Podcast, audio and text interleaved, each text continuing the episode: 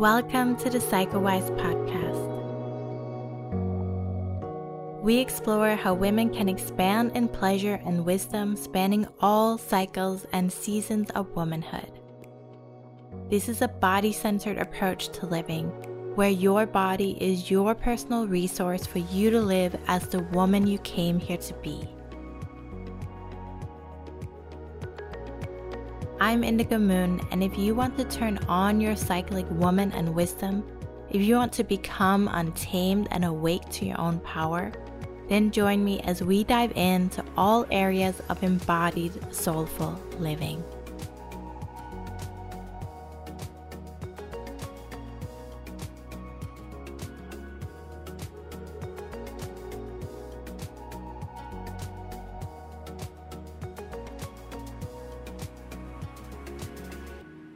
Today, we're talking about something that has come up for almost every woman at some point, and that is the journey of learning to love the body you inhabit right now. There's truly so much magic available within your cyclic womanly body, but sometimes it can feel impossible to feel the truth of that within your own body if you're stuck in a spiral of focusing more on how you look than how you feel.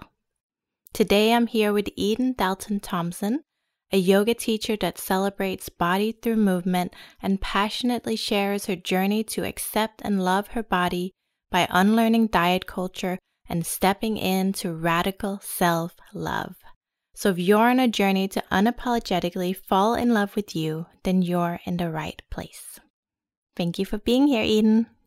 Thank you for having me. I'm super, super excited and even more passionate about speaking on this topic and just sharing my experience with the world. Um, so, yeah, thank you. I love it. I actually have some of your words that I would really like to read to get us started with some of what you've shared. And yeah. the words goes like this. When we root our worth in something that's constantly fluctuating and changing, ebbing and flowing, like our bodies, it feels as if our worth and value changes. Bloated, not worthy. Gained weight, not worthy. Acne, not worthy. Lost weight, worthy. No stretch marks postpartum, worthy. Clear skin, worthy, and so on. We've been brainwashed into believing these things and more to be true because we live in a society that puts so much emphasis on appearance. But what if we decided to root our worth in something deeper, less surface level, something more consistent? What if we decided to root our worth and value in ourselves, the part of us that experiences the world, the part of us that hears our thoughts, the part of us that remains the same no matter how much our external world changes? What if we let the outside world exist as it is, including our bodies, without attaching our worth and value to it? And those words really landed with me when I read it. yeah, it's amazing what comes up when I'm listening to somebody else speaking my words. Um, sometimes I forget how profound some of our thoughts and yeah messages can be so yeah thank you for sharing that um that was a really big thought that was just coming up for me yesterday because when we really think about it how how wild is it that we do root so much of our worth in something that is constantly changing you know down to a, a cellular level our bodies are constantly changing constantly renewing right? Mm-hmm. so yeah how wild is it that we have been taught to believe that that is where our worth and our value comes from? We start out as these beautiful little babies and grow into these amazing human beings. How can we say our worth is based off of what we look like when it it's never the same. I don't know about you, but for me, my body changes drastically in 24 hours.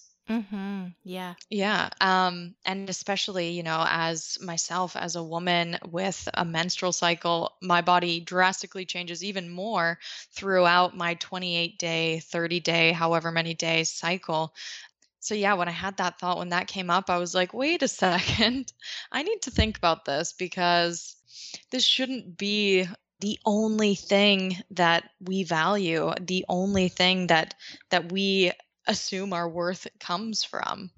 Like judging a book by its cover, right? Mm-hmm. Mm-hmm. You know, mm-hmm. the the book is what's on the inside. The book is the words written on the inside. It's not it could be not anything to do with what the cover looks like, right? Yeah. And you know, our body will change, it will evolve. There'll be so many different things that we'll have to journey through. And you're really speaking to what it means to cultivate a relationship with something deeper within ourselves, that part of us that is the very foundation of who you are. And, you know, there's quite a few different words you could put on that, but I'll leave that to be the personal choice. But that deeper thing that is actually very constant in a way. Sure, we evolve, sure, we change, but there's that part of us that came into life and is with us for the rest of our life. And I guess that makes me really curious about your journey that you've taken to root your worth in your deeper self and just the path that you've walked to sit in what sounds like a really different place than where you came from. Yeah, so uh, from the age of five or so years old, I grew up dancing, and that led me into a professional dance career. And of course, dancing is something that is so heavily, almost all heavily based on what your body looks like, what your body is doing. So it's hard to to separate yourself from your body when that is your entire life. So in my early 20s, I started working, I say early 20s as if I'm like in my 40s. I'm only 26. but from the age of 20 to 24, let's say, um, I started working on a cruise ship and dancing and performing in their shows on the ships. And the second contract I did I was told by my rehearsal director, and I know it, it was nothing personal, but it, of course, felt very personal. Um, I was told, oh, you might want to lose some weight. You might want to tone up and tighten up because, you know, you have to wear a bodysuit in this show. And I already knew what the costumes for the show looked like because I had seen people do the show before. So I already knew I had to wear a bodysuit, and I had no fear of wearing a bodysuit at all until she said those words to me. And mm. uh, I just remember thinking, like, it just felt so, so personal. Like there was something wrong with me. And I really couldn't detach myself from that and my own value and worth from that. Um, so I spent the majority of that year really struggling with a very, very unhealthy relationship with food, unhealthy relationship with exercise, um, just, yeah, very unhealthy relationship with myself physically, mentally, emotionally. I had put my entire worth in my body. And yeah, those words just really destroyed me. Um, and it's funny because that's not that's not an uncommon comment to get in the dance world but unfortunately i did not have any sort of knowledge or or experience in how to handle that situation i should say mm. and would um, you say that you've actually grown up kind of unscathed by the oppressiveness of beauty standards outside worldview of what your body should look like, do like, be like? Yeah, I mean, until that moment, I was so focused on what my body could do that I didn't really think about the beauty aspect of it. I was just, mm-hmm. oh, I have to be really strong. I have to be really flexible. I have to be able to do all of these crazy moves. And that was my entire focus you know, I never had boys being like, "Oh, you're so pretty," blah blah blah blah. So I never thought about it in that sense. Yeah, until that comment and um it was really like a massive a massive shock to me that someone would say that. Um but you know it's so common in the dance world that you would think or even in the performance industry at all with yeah singers and actors and everything you would think that we would have some sort of tools to help us guide us through a situation like that but unfortunately there there wasn't. So yeah then from from that moment on i just kind of spiraled into really um unhealthy habits and just really no confidence or any confidence that I had was very very fake. And then yeah, I just I decided after that, okay, I'm done with the dance world with the performance industry because I don't want to be somewhere that doesn't see my value and doesn't see my worth um, and doesn't see what I can bring to the table and just focuses on what I look like. Mm. So then that after I left that, I was like, okay, I what am I feeling called to do? I felt called to go do my yoga teacher training. Um, so I went and did that and still kind of it was still very like a physical practice for me. It was still very about what my body could do and less about the internal journey. And was it something that like yoga had found you through being an addition to your dance in some way? No, actually, my sister, I have three sisters. So one of the three, she dragged me to a yoga class and was like, Oh, you'll love it. It's great. Try it. And I was like, Okay, I'll try it. Tried it. Absolutely hated it. I'm pretty sure um, the first class I did was a Bikram yoga class. and it was very difficult in the heat and everything. So I went and was like, okay, well, no, I did not enjoy that at all. I'm not going to do it again. And then she said, okay, well, this is a different kind of yoga. There was another studio that we were like, okay, we'll try that one. And then it was a yin class. So complete opposite um, end of the spectrum. And I went, tried it, and was like, nope, I hated that too. Doesn't feel good. Like, that was so boring for me. No. And uh, and then the third time she was like okay come and try this class like you will actually like this class. And i was like are you kidding me? I don't like yoga i don't think it's for me. Um, and then the third class that i tried was a vinyasa class and vinyasa is very it feels like a dance um, like a sort of dance to me. It's very flowy you're connecting your breath with your movement so that felt a lot more resonant and i was like okay yeah you're right i actually do kind of enjoy this so yeah that was kind of where i first kind of dipped my toes in the massive yoga world waters so then i started practicing and yeah it just became it kind of substituted what I was missing from the dance world, the movement aspect. Mm-hmm. So I think that's what made me really attach onto yoga and cling to it uh, without even realizing how massive of a journey I was actually embarking on with diving into something like a yoga practice that is about so much, so much more than the physical aspects. So, yeah, I did my yoga teacher training. I started teaching, but um, I still hadn't actually healed my relationship with my body, or I hadn't healed that part of me that essentially, for lack of a better word, broke when I was told to lose weight, right? Mm-hmm. So after, yeah, after my yoga teacher training, I also should mention I lost a lot of weight during my yoga teacher training. It was a four week intensive training. So we're practicing in the morning, in lectures all day, methodology teaching, basically a full day schedule for four weeks straight. And then, of course, we're eating a, a yogic diet. So it's um, mostly or vegetarian diet, almost vegan with some feta cheese. That was about it. Maybe some yogurt. Um, so I I had never really thought too hard about the food that I ate up until then as a teenager and a young adult dancing however many hours a week, you know, you don't really have to think about it that much.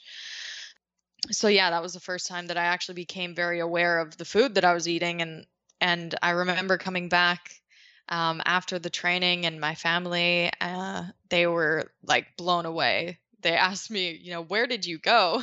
And um, of course, with someone that doesn't have a healthy relationship with their body, when you tell someone, wow, you've lost so much weight, look, you look amazing, uh, that just fuels the fire that, oh, okay.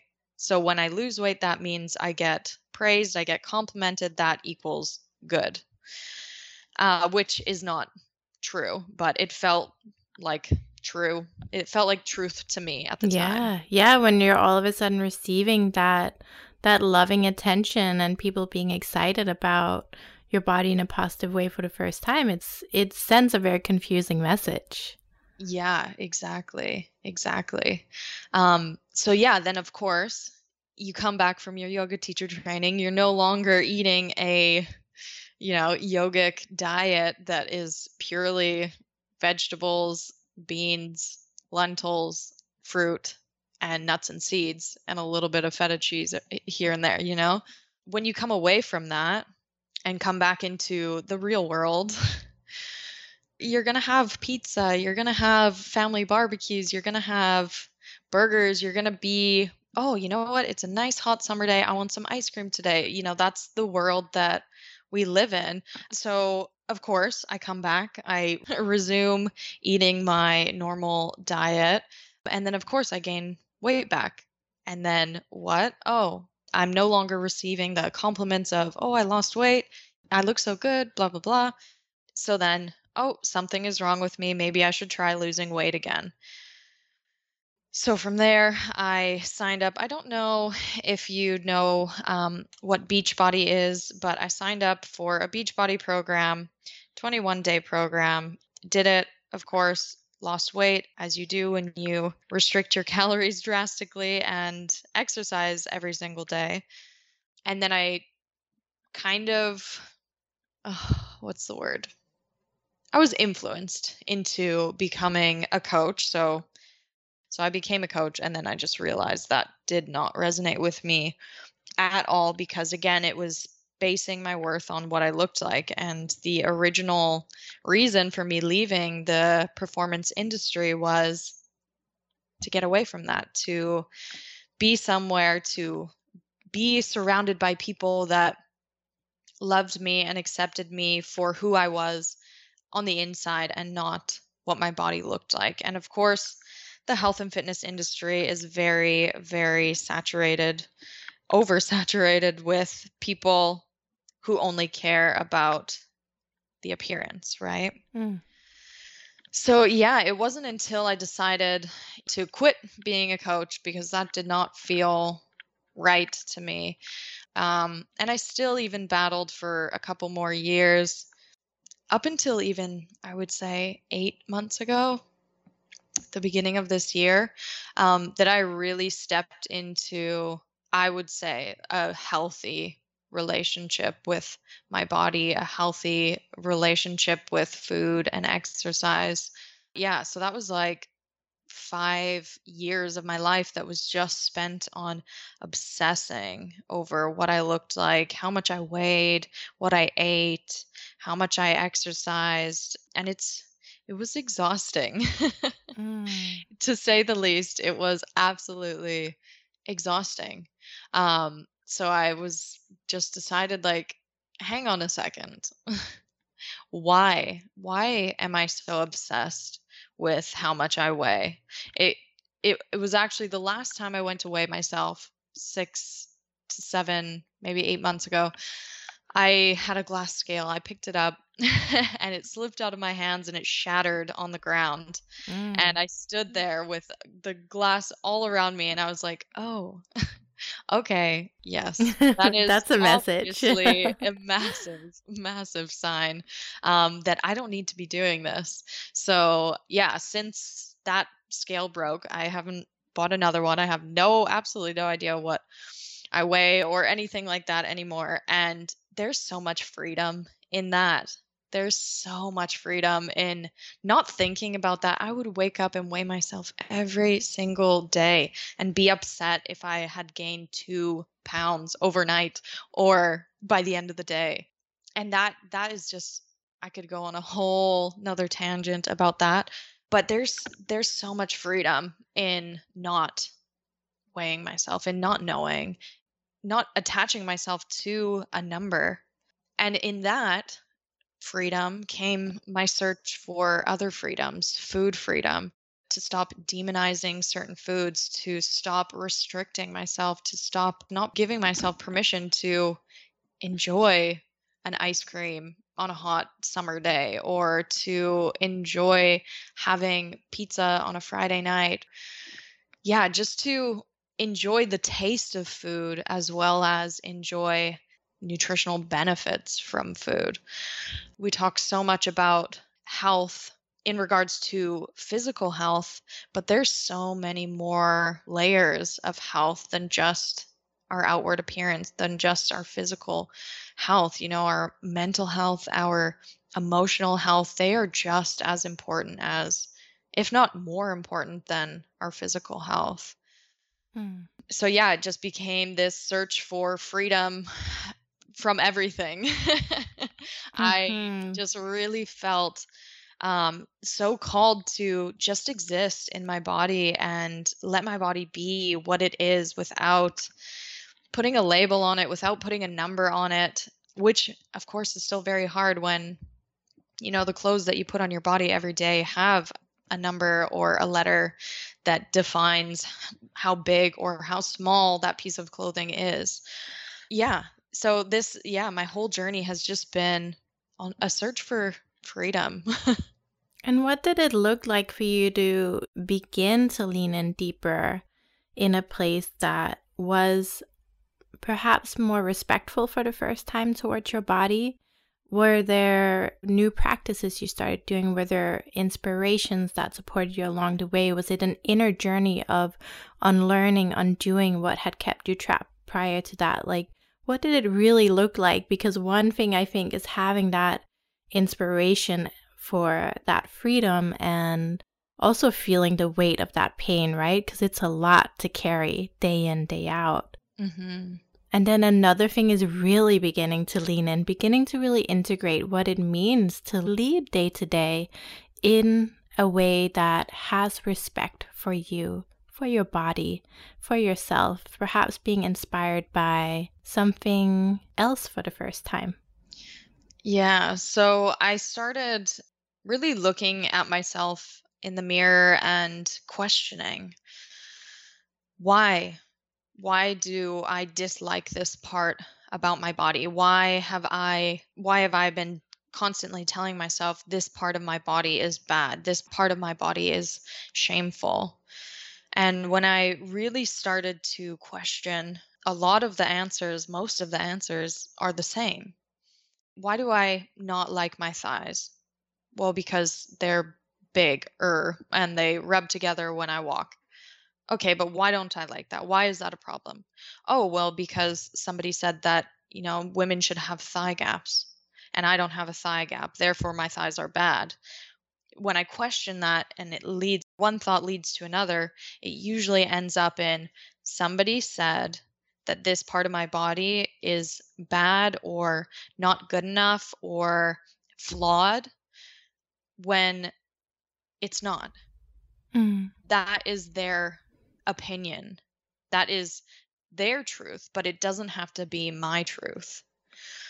So, yeah, that was the first uh, the first big really powerful practice I think that I started integrating is questioning. Why do I really feel ashamed about this?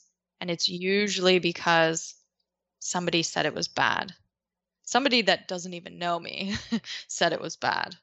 Yeah, I mean, that somebody also is something a lot bigger, right? Because we're also speaking to what's really a systemic energy, a systemic issue where there are very strong conditioning about how we should present ourselves to the rest of the world in largely a very restrictive way. And that comes up in different ways for men and women. But that somebody is the very sort of bowl of water we've been swimming in yeah. our whole life. Yeah. So, really beginning to question it and give yourself a choice around what do I actually feel about this? And start to actually separate a little bit the water from your own your own being is is a huge thing. Yeah, exactly. Exactly. It's it's finding what is your truth, what is truth for you that is so important. It's taking off all of these layers of what other people have said that you should be or you should look like. It's taking those all off and knowing that okay, that's not actually me. That's not actually my thought. That's not actually my truth. Yeah, it's a process of elimination. What actually, what thoughts do I have about my body that actually come from me? A lot of it is not the outward appearance. The thoughts that I have about my body that actually come from me are how does my body feel when I'm waking up in the morning? How how are my energy levels feeling? Oh, today I feel super energetic or oh, today I feel a bit sluggish and tired. Those are the thoughts about my body that come from me. The thoughts about what my body look like, you know, of course, yeah, there's certain preferences that we have, but even those are usually heavily influenced by what we've been conditioned to believe as true. Yeah, and it does really change when you start tuning into how you feel because that's a very different thing. Being guided by you feeling your body asking for movement, asking for rest, asking for whatever it needs, that's very different than feeling like you should do something. And it's a very different place to begin to be in relationship with a body that you can actually begin to orient towards pleasure no matter what your body looks like. And you can begin to discover that if it's feeling like it's craving more movement, different foods, and a change, a transformation, a healing of some sort, that comes from a very different way when you orient towards how you feel, not from how you should look. Yeah, exactly. And I think that's part of the fear that some people have of intuitive eating and intuitive movement is that, especially with intuitive eating, people are scared that they're not going to want to eat fruits and vegetables and nutritionally dense food. But the only reason that that thought process is happening is because of the constant restriction of you know the tasty food that's good for our heart and soul when you when you restrict any sort of food, of course, you're always going to be thinking about that every time you crave, say, I'm craving chocolate. Every time I crave chocolate, if I don't give myself a taste of chocolate, a piece of chocolate, I'm going to be thinking about that chocolate all day long until I finally just let myself have some. Whereas if I say, Oh, I'm craving some chocolate, I grab a piece of chocolate, mm, craving satisfied, now I can move on, then I actually have time to crave other things. Then I'm not so obsessed with that one initial craving. Um, and it goes for movement as well. A lot of people are are on these gym schedules or on these workout plans, workout routines, and there's so much stress in staying on track. When because you are constantly you know pushing through your fatigue or exhaustion you're not taking proper rest days proper breaks you're not honoring your body and giving it the rest that it's desperately asking for because you push through with you know synthetic supplements pre-workouts stuff like that you don't know how to actually listen to your body so there's so much fear in well if i stop if i don't follow this routine then i'm not going to do any of the workouts when that's simply not true, but your fear is there because you're so tired that you want to take a full week to do nothing. Yeah, and I mean, there are some layers of truth to it in the sense that what we're really beginning to get close at is that it's the nervous system layer that's really underneath all of that. Yeah. And our nervous system have to be in a state of health and vitality and equilibrium I mean, the nervous system is always, you know, changing and balancing and dancing. That's its job. But there has to be that state of vitality and ability to do different things in order to naturally orient towards pleasure. So, if someone for a long time has had that journey of some version of trauma and whatever that looks like, if that trauma is presenting in a way where there's a very strict schedule in terms of keeping in right relationship with their life, it could also be the other way, right? Collapse and not listening to the body in any way. But that healing of the nervous system, in order to actually come to a place where we can feel our bodies, we can hear what's actually there, that could look very confronting for some people because that slowing down, that therapeutic healing, that can take some time to arrive there. It doesn't necessarily happen right away, even if we're pulled towards intuitive eating, because an intuitive, instinctual way of living requires us to be well. Mm-hmm. And so many aren't well mm-hmm. for good reason. We live in such a crazy world that doesn't really foster that wellness in a very organic way. Yeah, it doesn't give us the opportunity to really learn and befriend our intuition. Like you said, we don't live in a world in a we don't live in an intuitive society. We're a, a bit lost in in that sense and I think that's why following our intuition and trusting our bodies know the way, it's so scary and it's so full of fear because we've never done it before. Mm, maybe as as children, but even then, there's you know countless times, almost my whole childhood, uh, where I couldn't leave the table if I wasn't finished eating all the food on my plate. Yeah. So even even then when, you know, you're a child saying, I'm not hungry, I'm full, I'm full, I'm full. Well, you're gonna eat everything because I made this food for you. Eat it. Okay even as children we're not we're not taught to to trust our intuition around yeah around food. Or even just respect the body right? Respect what it needs if it needs rest if it needs to go to the bathroom. Like basic basic things that are the very fundamentals of listening to our nervous system.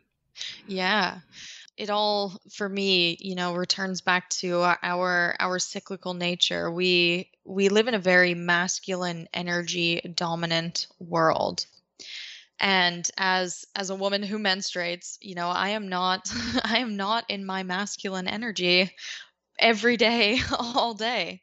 Um you know i work in cycles and seasons. Every week of my month feels like a different season. So it, when we relate it back to back to that like the earth how can i constantly be blooming? I can't not everything blooms in summer not everything blooms in winter not everything blossoms in the fall or the spring everything has its turn and has its time so when we start to think about okay well what season am i in you know last week when i was menstruating i was clearly in my winter i was tired. I wanted to stay in bed. I wanted to eat warm, hearty foods. I didn't want to move my body. I didn't want to do anything, just like being dormant in the winter.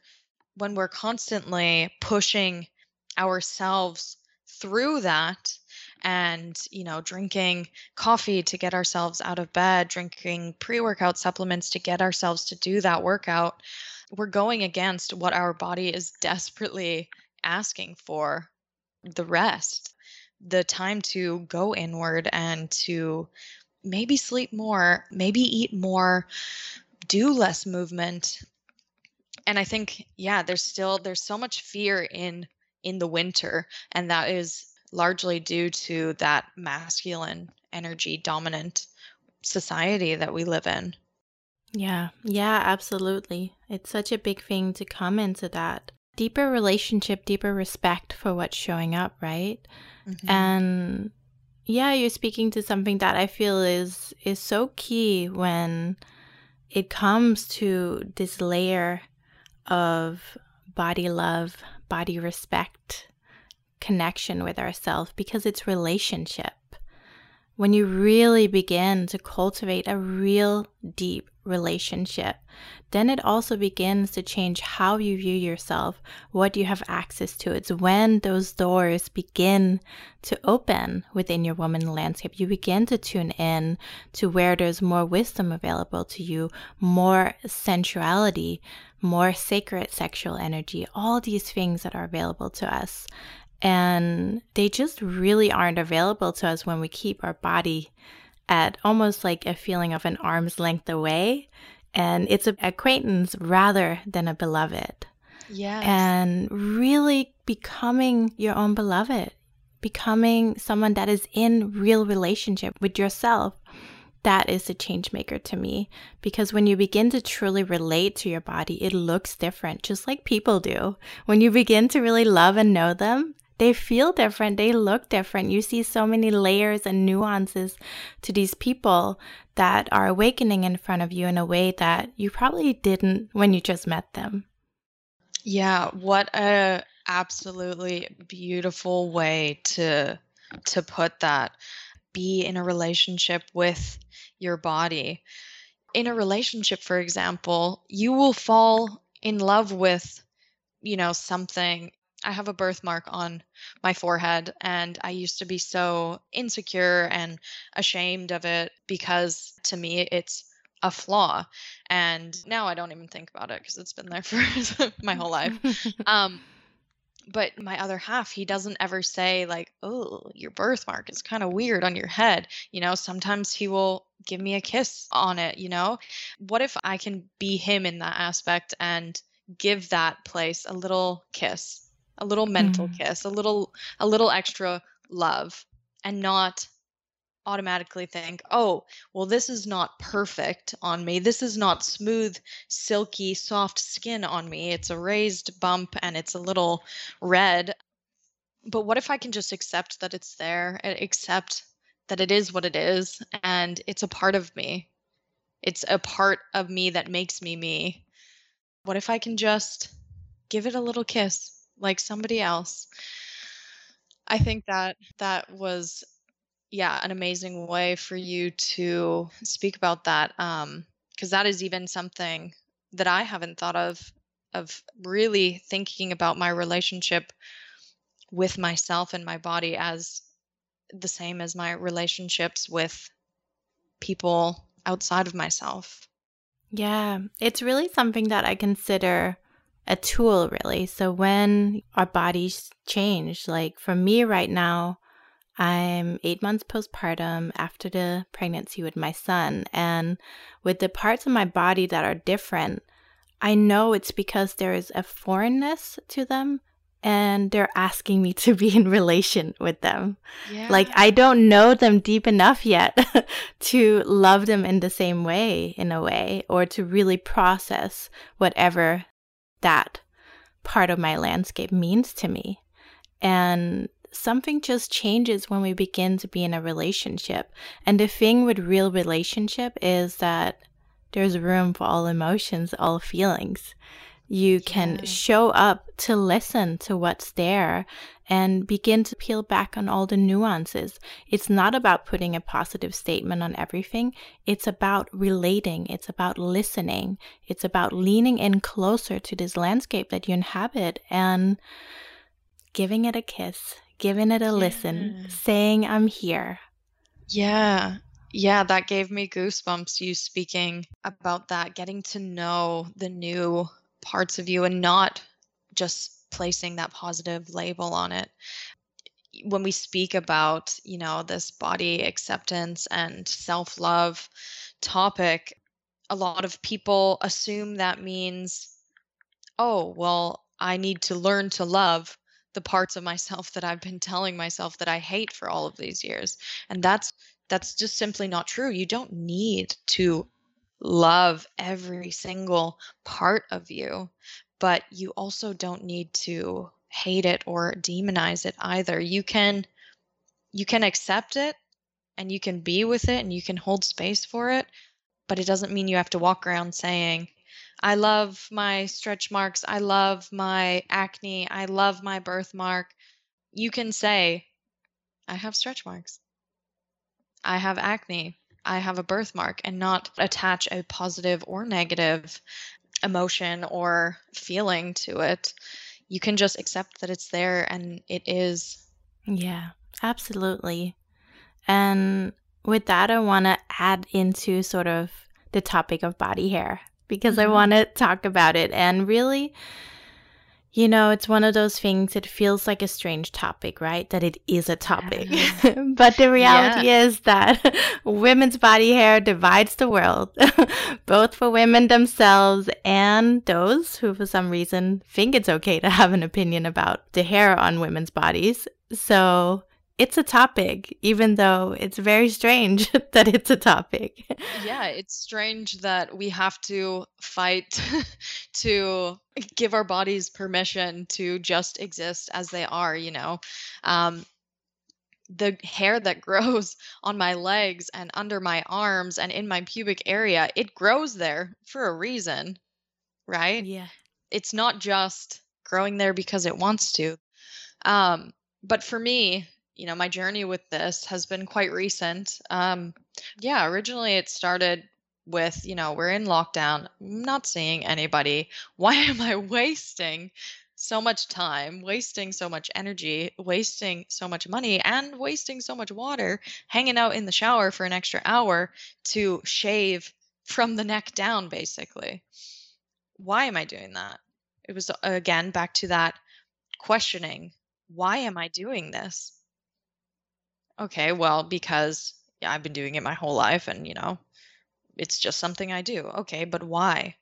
Well, because women shave. Women are supposed to be hairless. Okay, but why? Well, because somebody, once upon a time, someone said, ah, how I believe it was, I don't know how accurate this is, but I believe it was, you know, one of these razor companies yeah, in Gillette. World War II. Yeah started advertising for women because all of the men were at war not obviously not shaving that's the least of their worries. Um, so okay how are we going to keep our company afloat? How are we going to keep making money? Well let's offer this this men's product to women so then women will buy into it too. Okay so now we see where that stems from. It's a money making tactic that we have been brainwashed to believe as truth that women should not have hair on their legs, under their arms. I think the pubic region has been, it's a little bit different. It's a little less um, taboo, I would say. Maybe that's just in my experience. But yeah, the the underarms and the legs seem to be the most controversial. Maybe it's because it's the things that you can actually see. But swimsuits alone are very much geared towards shaving. Yeah, that's true. That's true. They're um, not really made in a way that makes it easy unless you want to showcase your hair, which is, you know, a good thing too. But they're definitely not made with the sort of body hair in mind. No, that's that's very true. I remember even being a teenager, a young young teenager, um, in the summertime wearing a bathing suit and being so paranoid, so paranoid that one little hair was going to grow on my bikini line and someone would see it. Yeah, there there is definitely still so much shame attached to yeah even that um, maybe just in my day-to-day conversations it doesn't come up as much yeah maybe just armpits are easier to talk about i don't know um, but yeah so i just decided well i'm going to stop wasting my time because i can be I can use this time for something productive or for extra sleep or, you know, spending quality time with the people I love. Um, obviously, not in the isolation period, but I just said, okay, I'm going to stop shaving. And I stopped shaving. And it actually it surprised me how again in, in this search for freedom how freeing it felt to to actually number one see hair under my armpit i don't even remember when i started shaving my armpits because i probably started shaving when there was at least one hair there you know yeah uh yeah so i i just stopped and it felt good it felt so good i i don't know about you but constantly shaving constantly you know battling ingrown hairs and razor burn and just even like uncomfortable chafing in the armpit area it doesn't feel very good for me. Um, and I found that when I just let my body do its thing, I don't even think about that anymore. I am so like I'm so much more comfortable physically comfortable with the hair there because it it gives a little cushion, it gives a little you know, separation from that skin to skin rubbing. I'm not constantly dragging a blade over it, mm. irritating any bumps or ingrown hairs that are already there. So yeah, just it feels so much better for me and it feels so freeing. And it's wild that something so simple as leaving my body hair to do its thing can feel so freeing and controversial. yeah. Because that's the thing. Like to me, I, I've I've thought about often that there are two things that I feel like I've gotten more reactions mm-hmm. from than other things, and I do a lot of odd things. I live a very alternative life compared to most. I have from a very young age. And mm-hmm. I'm always like, there's so many odd things that I do and have done for so many years. And yet, the two things that I would say I've gotten most reaction from is one, not drinking alcohol, mm-hmm. two, body hair. Yeah. and I'm just like, you know, I do so many more crazy, weird stuff. That's not that weird, really. Yeah. But those two things, controversial. oh, yeah. Oh my gosh, not drinking it is another thing that I've been going through as well. I stopped drinking. I've had a few drinks, um, but I stopped drinking at the beginning of March or the middle of March. And yeah, I was scared to tell people. It took me 17 weeks to tell anybody that I wasn't drinking anymore um, because we do live in such a. I don't even know what I'm trying to say, but people like romanticize it, or it's just, it's so normalized to the extent that if you don't drink, it's weird. And that in itself is weird. Yeah. And like, it's really funny that it's equated with such freedom and such liberty when to me that's not real freedom. That's not real liberty. Yeah exactly. Um but yeah the body hair i think you know someone people's favorite response is that it's unhygienic. Well if it was so unhygienic why aren't men shaving their armpits too at the rate that women are? Why aren't men shaving their legs at the rate that women are you know if it's so unhygienic then everybody would be doing it.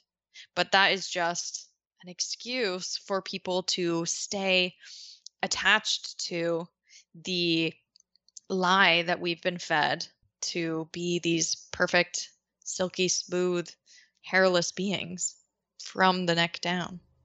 Yeah. I don't know i think that people are very uncomfortable when others challenge the norm, when they challenge the system, when they don't fall in line, it makes them very uncomfortable. And and you'll find most of the people, well, I find all of the people that have commented on my body hair in a negative way are all people who conform to society's standards, to society's ideal beauty standards of what women should look like. Yeah.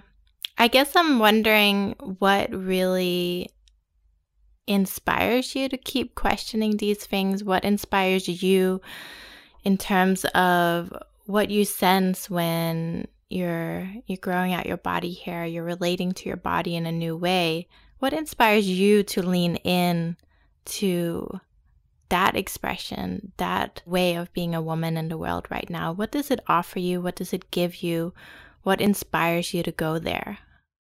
The theme for me this year has been just revealing and meeting my truest, fullest, most authentic self. And growing out my body hair has been something that I've never done, that I didn't even know what it would look like because it's something that I, as soon as I saw, I got rid of it. Um, so it kind of was like an experiment, one to see how it felt and two to see you know my body in its natural state there is times when I second guess myself and I ask, should I just conform? Should I just, you know, do what I was doing for however many years? Should I just go back to it because it's easier? Because then I won't get people commenting on my body hair, then I won't get people's unsolicited opinions about my body. And I know that yeah, it would be so much easier to to avoid all that stuff by just shaving, but is that really the most authentic version of myself if I feel pressured into doing something just so I won't get a reaction out of people? Mm. Maybe for some people it is, but for me, it's not. I just want to be who I want to be. And some people will accept that and some people won't. And I understand that. But for myself, it's can I really find out who I truly am on the inside and stop worrying so much about the outside? I am never going to look like a size zero or size two, five foot 10 supermodel. I'm never going to look like that. And that is the kind of models that we see all over social media, all over the internet um, and th- that that body is being praised well i'm never going to look like that so m- let's just try getting rid of that ideal for myself and allow my body to be what it is um, i think it's just yeah another layer of detachment hmm. i think the only thing about my body right now that i still would be working on is like letting my eyebrows grow out to whatever they naturally are. Um, but now just allowing my body to be what it is. Yeah. And if that means that my legs are hairy, it means that my legs are hairy. If that means that I leave my armpit hair, it means I leave my armpit hair. It's just another level of detaching my worth from my body. Yeah. Yeah, and I mean, the thing when we start questioning and relating to our body in a new way is that new inspiration arises.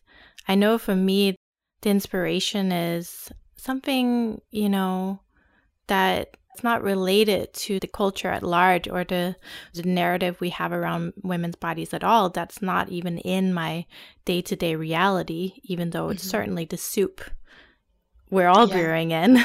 yeah. But there's something else that inspires me now, and it's nourishment. I want to be a nourished woman. I'm inspired by pleasure. I'm inspired by the wisdom and mystery that's available to me within my womanly body, and I want to know it. I want to be in relationship with it. And that's much more exciting than all the other stuff. And that's what I want to lean in closer to. That's what I want to be invested in awakening. And that's the real thing that we're opening the door to because, of course, what a big thing it is to have a loving and respectful relationship with yourself. And I think the respect is something I want to emphasize because there is a level of disrespect towards our bodies and the way other people treat our bodies that is so normalized that it's, mm-hmm. you know, it's crazy. Beginning to respect our body is a huge thing. Mm-hmm. When we begin to do that, that begins to open the doorways to deeper layers, more mystery, more pleasure, more sensual wisdom, more deliciousness, more human awakening. And that feels a whole lot more exciting than yeah. anything else. Yeah, transitioning into, yeah, the main focus being on feeling. How does it feel? And less outward, external focus, more internal focus. I totally agree with you on that in regards to, you know, food and movement. Um, that's something that is, like I was saying earlier, it's it's scary However, when we heal that relationship with our intuition and allow it to guide the way, you realize what feels good and you will always gravitate towards what feels good. And you'll notice that what feels good will change day to day. Yeah. Some days, what feels good for me is completely different, is completely the other side of the coin to the next day. Yeah, healing, healing the relationship between ourselves and how we feel. You know, so many things that we do, we just switch off. We go to jobs that don't feel good, that we don't like, that don't fuel our fire and light us up.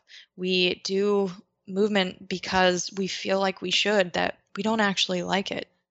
We eat foods because we think we should, because we are told they are superfoods and they're good for us and good for our health, but we might not necessarily enjoy, fully enjoy the process of eating it. I mean, I don't know about you, but there's been so many times where I have choked down uh, some green juice or smoothie because I thought I should. Whereas, had I just eaten like even a, a, a banana instead, like that's still giving me nutrients and nourishment, but I actually mm. enjoy eating that. I'm the other camp. I love the green juice. I love the smoothies, but I get the pleasure orienting you and yeah. guiding you oh, for I sure. Still, I love the green juices and I've had the same smoothie almost every single day for the past like 6 months because I enjoy it. Now it's just a benefit that there is so many nutrients in it, you know? Mm. Um but you know, I still will I baked banana bread last night and I had a big slice of it this morning. I enjoyed it you know there's still there can be balance but we yeah we just need to heal that relationship first yeah and what a personal thing it is to discover what that looks like for each of us and it will continue to change as we go through different seasons different flavors and it's really about coming mm-hmm. back to us back to our feminine center, orienting home to our own instincts, our own intuition, and our own inner listening. And I know that you've created something to support this, supporting women in finding their relationship with their bodies in a new way. Can you share more about that?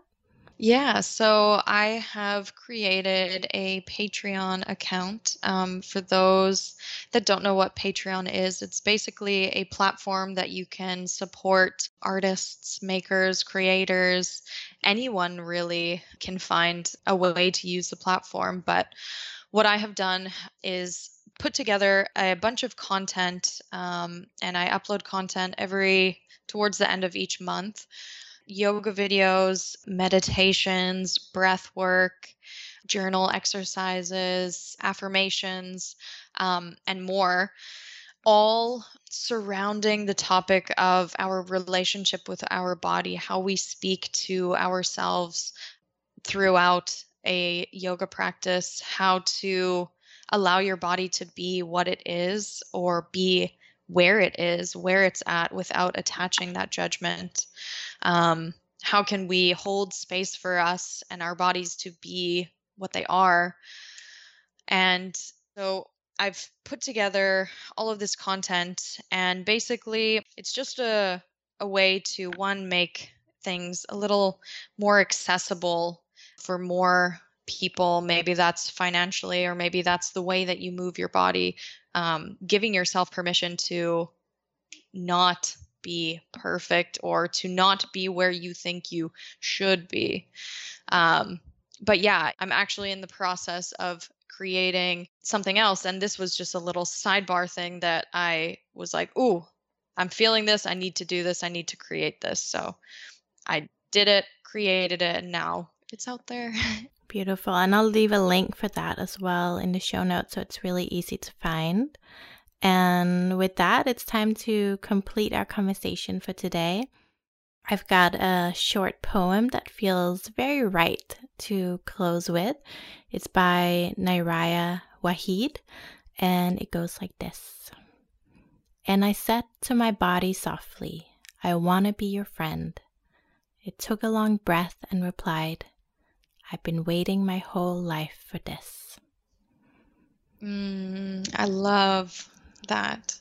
I love it's that. It's yummy. it is. It, it is. And it really ties back to that be in a relationship. It doesn't have to be a madly in love relationship, but just be friends. Yeah, be friends. And with that, I really want to say thank you to you, Eden, as well. Thank you for being you. Thank you for sharing your journey. Thank you for being a woman who loves herself out loud. and to get in touch with Eden, um, I'll make sure to link her Instagram. It'll be in the show notes. And as always, I'd really love to hear from you. So if you want to comment or leave some feedback for this episode, you can go to my website and find a page for this episode at indigomoonenemark.com forward slash psychowise. Thank you so much, Eden. Thank you so, so much for having me. I thoroughly enjoyed this conversation. I could honestly go on for hours and hours. But thank you from the bottom of my heart. Thank you so much. Thank you for joining us on this episode of PsychoWise. If you'd like to share a comment or a question related to this episode, please visit the episode link in the show notes where you can submit your feedback or question, as well as read comments from other women listening with you. We're so much stronger together. I'm Indigo Moon Enemark. Until next time, I'm sending you love from my inner woman to yours.